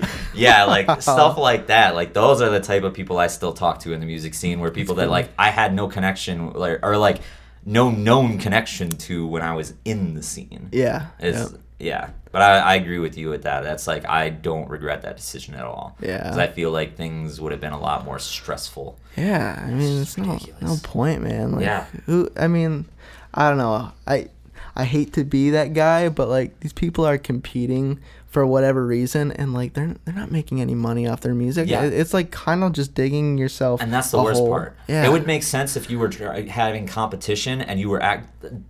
I'm gonna go on a tangent here. One of the biggest problems with every artistic enve- endeavor nowadays, and like I know this partially contradicts what I was saying earlier, but if you're actually trying to pursue something as a Yeah. way to make money and it's something you love to do, Yeah. you need to run it like a business. Yeah, yeah. A band is a business Yep. uh, like if like with me like i started the wanderlost media a photographer uh, photographer that's trying to make money with photography you're a business Yep. you gotta run it like a business or and like the big the toughest part that people don't understand is when you first start a business you have to work it like a job Yeah. you have to. You have to act like the business is like this imaginary boss and it's telling you what to do all the time. Yeah. You have to run it like that for quite some time. Yeah. That could be a few months, that could be a few years. Yeah. But the payout is going to be then you can actually reap the rewards. Yeah. Everything like that is a is a it's a uh, seed plant harvest. Yeah. You have to actually like plant the seeds. You have to tend them. Like a farmer wouldn't go out to his crop his crop field, throw some seeds in, water it, and come back 45 minutes later and be like, "What the fuck?" Yeah. Like- yeah, exactly. They wouldn't. Yeah. it's just that's not gonna happen. Yeah. And the problem is, is that I think people treat thing other things like that, and they're just kind of like waiting for like whatever is gonna happen happen. But like, no, you gotta make it happen. Yeah. Every band, every not even just band. But like everybody that's ever been successful, like I think it's I I can't remember the exact percentage, but I think it's like 92% of all seven figure earners and up in the country are first generation. Oh yeah. They weren't handed anything. Yeah. Most of them come from poor backgrounds. Mm-hmm. Like most, almost every successful person in this country did it themselves. Yeah. And most of them, if you look at it, they shouldn't have won. They shouldn't have been successful. They shouldn't have been pioneers in their field. But the only thing that made them different is they put in the work. Right. That's just it. Yeah. And that's the problem with so many like and I, again, it's got like I sound like an old man, but it's got so much to do with social media. Yeah. It's presented as like these things are supposed to be easy because people Yeah. just showcase the good The parts, good, yeah. but they don't showcase the fact that it was four years of of wanting to give up and tears and wondering whether or not you should even be doing this Yeah. to actually get that like there's no such thing as an overnight success. Yeah. I saw a quote the other day that it said overnight success takes ten years. you I was just about, I was literally about the same say say the same thing. Yeah. I was about to say an overnight success takes 10 years for that overnight success. Yeah. Success. Yeah. It literally does. Yeah. And that's the biggest issue is people have such this instant gratification nowadays and like this now now now now now Mm-hmm. Yeah. attitude that it's like they're they're they expect like after you know one year of shows or they go on their first tour that everything's gonna be great and it's like nah Yeah. like the mo like every like I remember a lot of bands being like oh once you get signed you've made it no once No, you get signed that's that's, when when, you start yes, that's when you start. Dude. That's when you're born That's when bro People get complacent. yeah You know what I mean? like, I can name drop like a couple bands in the music scene that could have been really good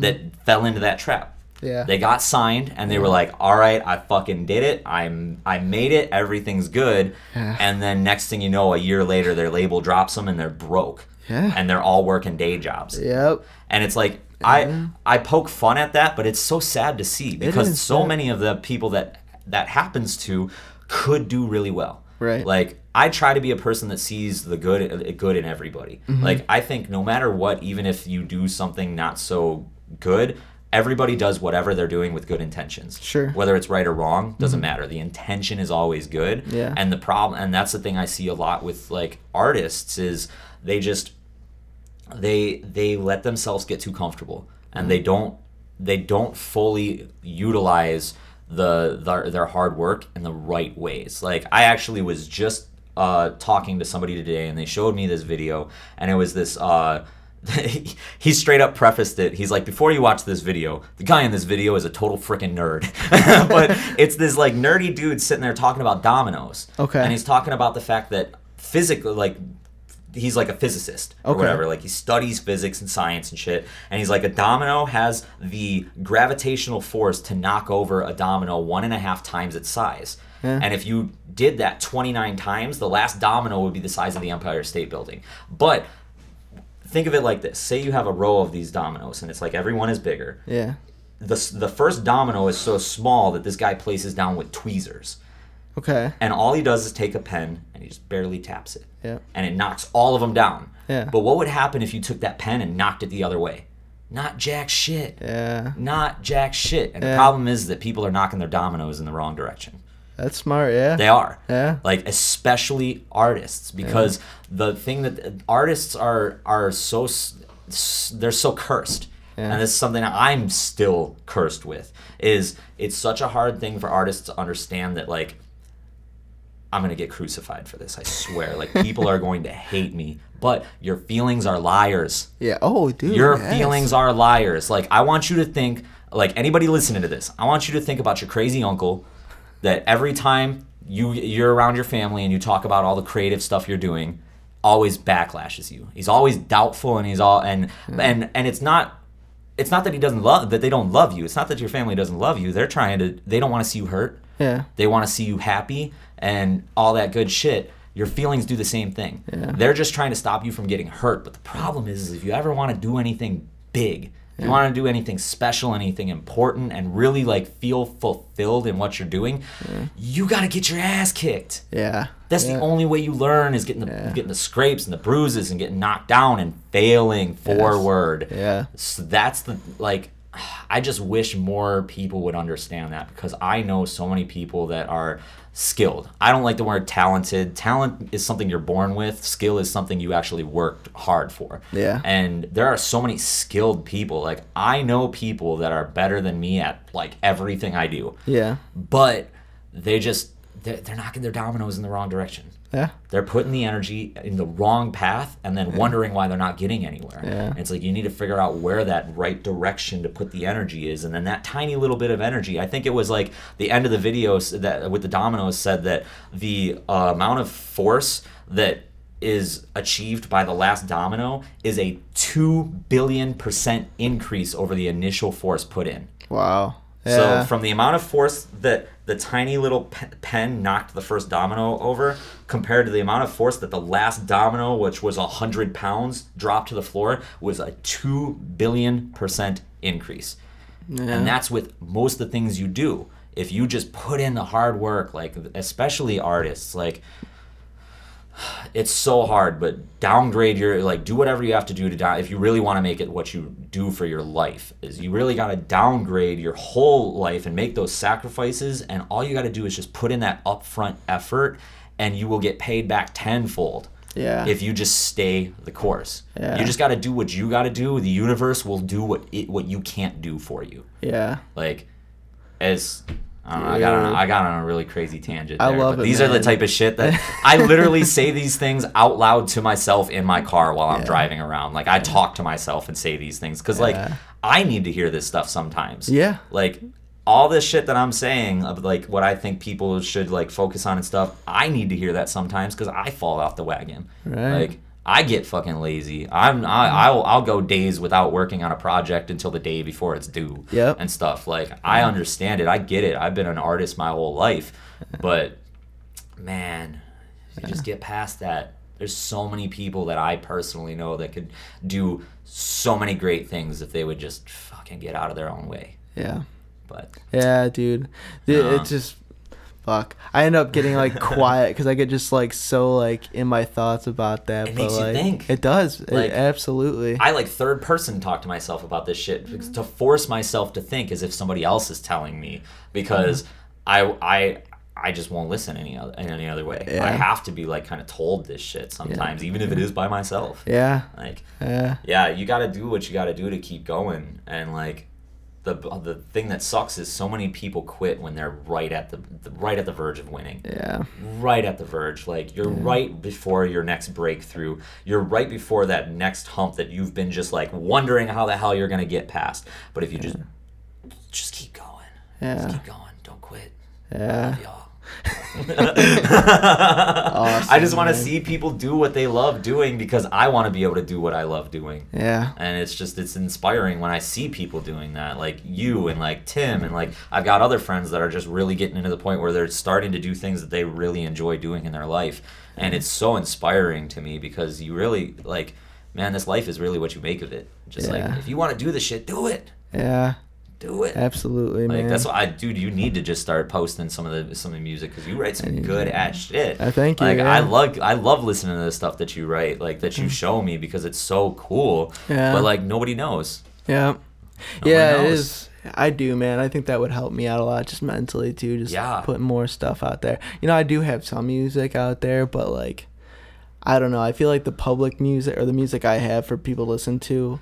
Isn't a good representation. No, because I've I've just improved so Yeah, much. you develop so much. Yeah. Like so fast too. Like Yeah. that's like big change happens so quick. Yeah. like everything is a compound effect so it's like Yeah. it's it, it's like doubling periods in, in like interest rates and shit like Yeah. 10 grand is going to turn to 20 but then that 20 isn't going to go to 30 it's going to go to 40 Yes. that 40 isn't going to go to 50 it's going to go to 80 Right. that 80 ain't going to go to 90 it's going to go to 160 and people don't realize that like oh man it's like i said those tiny little changes can mm-hmm. have a domino effect That's one thing that helped me out a lot too. Is like the way I kind of like got into like this music thing where I wrote for publishers that you know knew what like trailer editors were looking for like Yeah. where they were there and like they were there to really critique every single detail because I you know you you start writing music and you get to this point where you get to a certain skill level and like your friends or your parents plateaued. well that but like like the the people that you're buddies with like if i if i well i know you write music but like let's say dar like dar doesn't write music you know if i showed him music i wrote i don't know within my first couple years of writing music he might be able to give me advice about making it better but you hit this level where like people that don't write it aren't Yep. going to see those flaws and they're not going to be able to give you critiques on how to make it better what really helped me elevate to that next level was like getting critiqued by publishers or by musicians that are writing that kind of music that are getting those major trailer Yeah. placements that are like you know this is good but you know you, you're lacking in this area or why don't you like Yeah. focus on doing like where like someone else that doesn't write music isn't going to be able to give Someone else is going to look at it from a, the lens of a listener, whereas they were looking at it as a lens from a writer. Yes, yeah, Yeah. and that's made all the difference. That's why Super all of a sudden, like, I feel like my music abilities have just grown tenfold, you know, in the past year or two. You know Yeah. what I mean? It's just like, It's because like I there's a concept that I, I think of a lot, and I and, and it, it it really helps me kind of put things into perspective too. Is like I feel like again with any creative field, you have the bottom line and the top line. Yeah. The top line is the best that you can do. The mm-hmm. bottom line is the worst that you can do. Mm-hmm. And the problem is so many people just try to push that top line, but the problem is, is that what happens is the top line goes up, but your bottom line stays the same yeah, it stays where it's at. So you write stuff that's better than you could have write, but you but there's still stuff that you write that's as bad as ever. Yeah. And that makes you feel like you're not getting anywhere. Yeah. But when you work on things like the fundamentals and like really sticking and figuring out the basics and then finding what it is you're weak at and mm-hmm. focusing on those, Brilliant. What happens is is a concept that I like to call the rising tide raises all ships. Okay. If you work on the bottom line, what's going to happen is the bottom line is going to raise, but the top line isn't going to stay the same. The Yeah, whole everything. thing's going to move up. Yes. The whole thing is going to move up because you built up the, the the base. It's building a strong foundation. It's like if you if you build a house, it could be the most architecturally masterpiece of a house, but if the foundation is weak, it's a shit house. Yeah. It doesn't matter how good the house is. Yeah. Or you can build a house that is the ugliest looking thing in the world, but if it's got a good foundation, that thing is never gonna never gonna fail. yeah, And that's what it comes down with is like really getting that foundation and working on it because then you can stem everything else from it. Yeah. And like that's why like I hardcore wish that I wasn't as stubborn when I was young. Like I ref- I'm 100% self-taught with music. Oh, really? Like, Yeah. absolutely 100%. I literally like the first time I ever did, so I I got my first guitar when I was like 8 or 9 years old Yeah. but I didn't. I hated it at the time. I wanted to learn how to play guitar, but my dad was a guitarist too, so he was kind of like super pushy about it. And then my family got me guitar lessons. They paid for like a bunch of Huber and Breese music certificates for 30 minute lessons. Yep. And I'm nine years old, and the guy that was teaching me, I could tell he was like young, starting his teaching career. This guy's trying to make me learn like Crazy Train by Ozzy. uh, And I'm like, I'm fucking nine. yeah, right. like, what do you expect from me? Yeah. So, like, I didn't touch it for like four years. Yeah. And all of a sudden, I vividly remember this. It was the day after I smoked weed for the first time in my life. the day after. And I was sitting in my room. And I was I was not sober.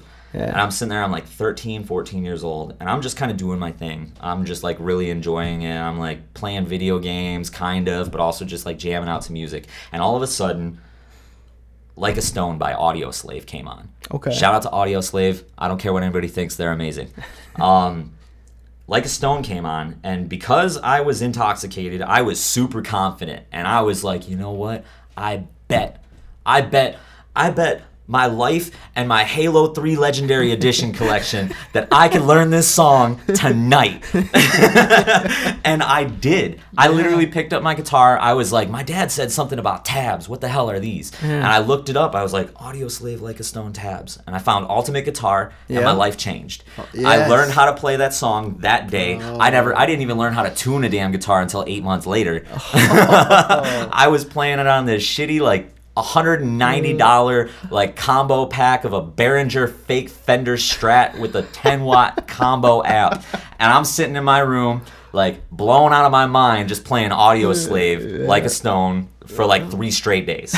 And then afterwards, I was like, all right, I'm bored of this song. I bet I can learn For Whom the Bell Tolls. Yeah. And I did. Yeah. And then next thing you know, I'm playing Slayer and Coheed and Cambria and shit Yeah. like this, like a year into playing, and I still didn't even know. I remember I was like eight months into playing, I'm playing Welcome Home, and my dad's in the other room just screaming. He's like, "The thing is out of tune. I can't handle it anymore." I was like, "I don't know what I don't know what that means. I don't know how to tune it. What does that even mean?" it was horrible, but oh. like I'm 100% self-taught, and like. I wish I wasn't as stubborn and I would have focused on the fundamentals because to this day, to this day, I don't even know a chord Oh, really? not as like I know I know fingering positions that I know are chords. I couldn't tell you what chords they are. Really? I don't know any scales. Wow. Nothing. Wow. And I even took music theory classes in high school. I just like I Was didn't it- retain it. I was like young and rebellious kind of. Sure. And I was like my band class, they wouldn't let any they didn't have a slot for guitarists. They just didn't have guitarists in bands. So I was like, screw that. I'm not I'm not playing anything else. Sure. What's every music class I can take? And I took every mu- music class. I didn't care about anything that was taught. I just waited until we were able to write for the project, yeah. and I always got like some of the best grades Yeah. because I was already like writing and playing music. Uh, that's cool. all I cared about was just learning how to write better.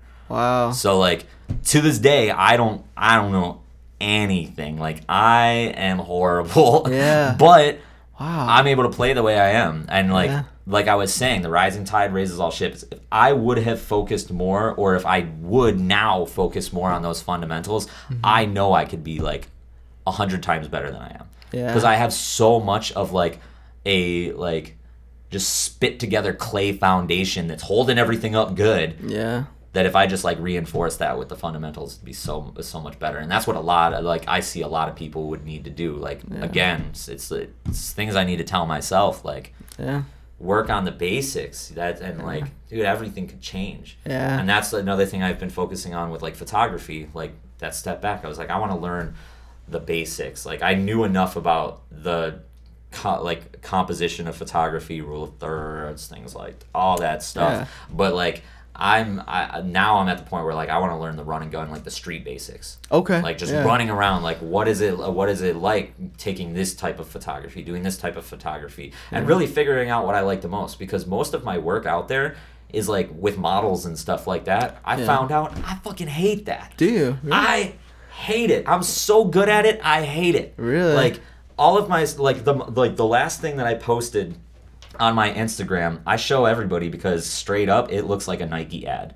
really? I don't know if you saw it. It was the one with my buddy. He's a rapper and he's jumping out of the tube in east down in Eastern Market. Oh, that's sick. it literally looks like it could be a Nike commercial. Like, Yeah. but I still I found out that that's my least favorite working like style of photography is with like a model. What What is it about it that you don't like? I don't know. It's Yeah. just like when I see the pictures that I produce, I know they're good. But they Mm-hmm. don't do anything for me. Okay. When I look at them, like that picture is sick. I know if I wanted to, I could do more shit like that. Yeah. And like that wasn't planned at all. I don't plan any of my shoots like that. We literally was. He was like, he had seen my work, um, and really, really, he was like, the guy. He's a good, like, he's becoming like kind of like a good acquaintance and a Yeah. good friend.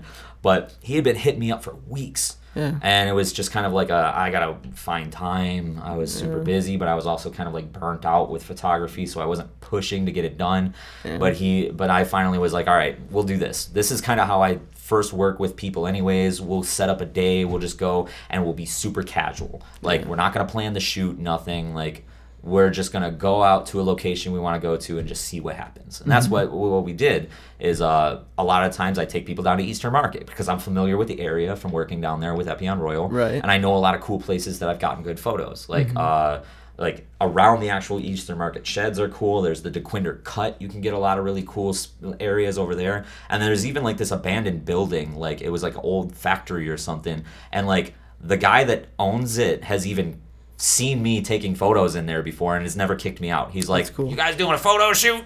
Yeah. I'm like, "Uh, yeah." He's like, all right, and then he just drives away with his pickup. Cool.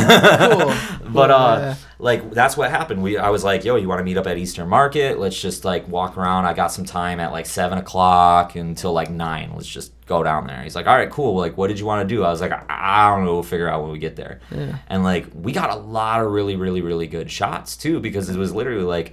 I was like, all right, cool. We'll go to this spot and this spot. I like this the way that this little archway looks in this shed. And then I know there's this building over here. We can get some cool shots. And we were like walking to the building, and I was like, oh shit, I forgot they put all these colored tubes over here and stuff like that. So I was like, yo, you should just like go on one of the tubes and just do something. Yeah. I was like, like literally was just like do something. Yeah. And he's like, all right, cool. I was like, just do a couple things and then I'll get a vision and I'll kind of start directing you as you move around. Hmm. And like that's what happened. He was like doing a couple different like poses and stuff. And then I was like, yo, go to the back of that tube, get a running start, and jump out this bitch. there.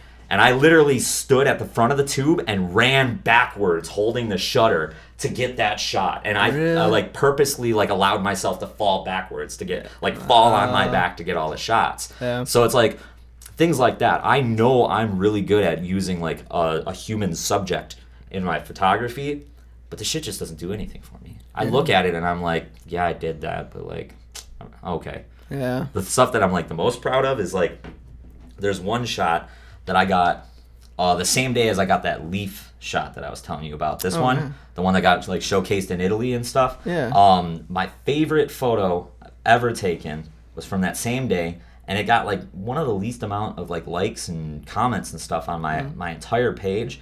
But I don't even care. It's literally my favorite shot if I can find it. That's the one for you, you know? It was. It's around here somewhere. It's all these damn posts. This one. That's literally my favorite shot I've ever taken. It's like, it was literally I. It was at Dodge Uh. Park, right by my house, Yeah.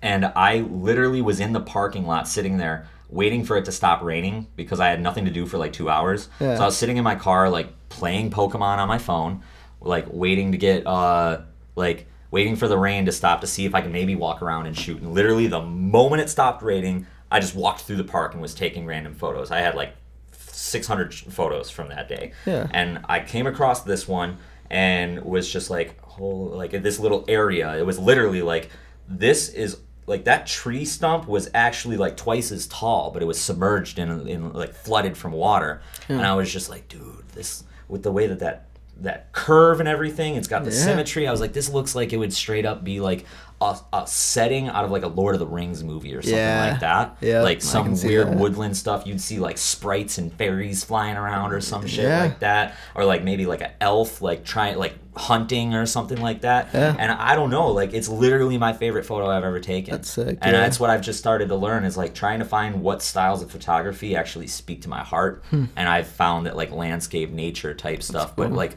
off the wall stuff, like yeah, anybody can go and you know, climb like on the the horseshoe bend in Utah and take a big like super 16 millimeter wide angle shot of a scene and yeah it's gonna look good but I like stuff like that Yeah. where it's like you're walking around like that's not something you see every day it's like this really weird like the conditions were perfect like I don't think I could recreate that shot if I tried Yeah. no Really? and I wasn't even trying to get the shot initially Yeah. so like I kind of forgot where I was going with that on the, on this this whole tangent but uh, yeah, I don't I don't like using human subjects in my photography. Huh.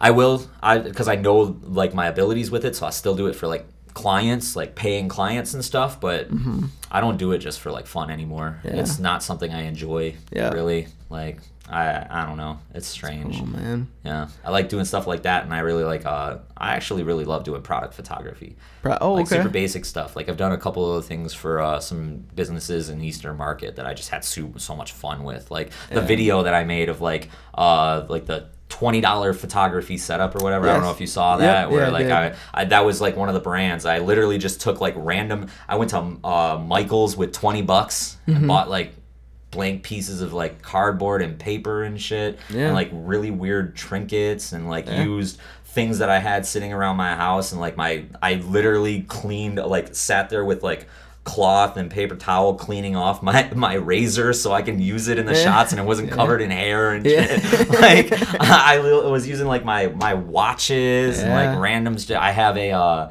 um I have a replica of. Have you ever watched Fullmetal Alchemist? I know what you're talking about, but I have a rec- replica of uh, uh, Edward's uh, pocket watch. Okay. Like I used that in the shot too because it just looks cool. Mm-hmm. Like shit like that. Like I love that stuff because it forces me to think and get more creative. Whereas Yeah. like with a person, I just don't feel like I I ha- I can be as creative. Okay. It's also dependent on the individual. Certain individuals like your body shape and stuff like that. I feel like and like the ex- facial expressions and things like that all kind of attribute to where like certain environments are clashing with the style you have. That it's just way.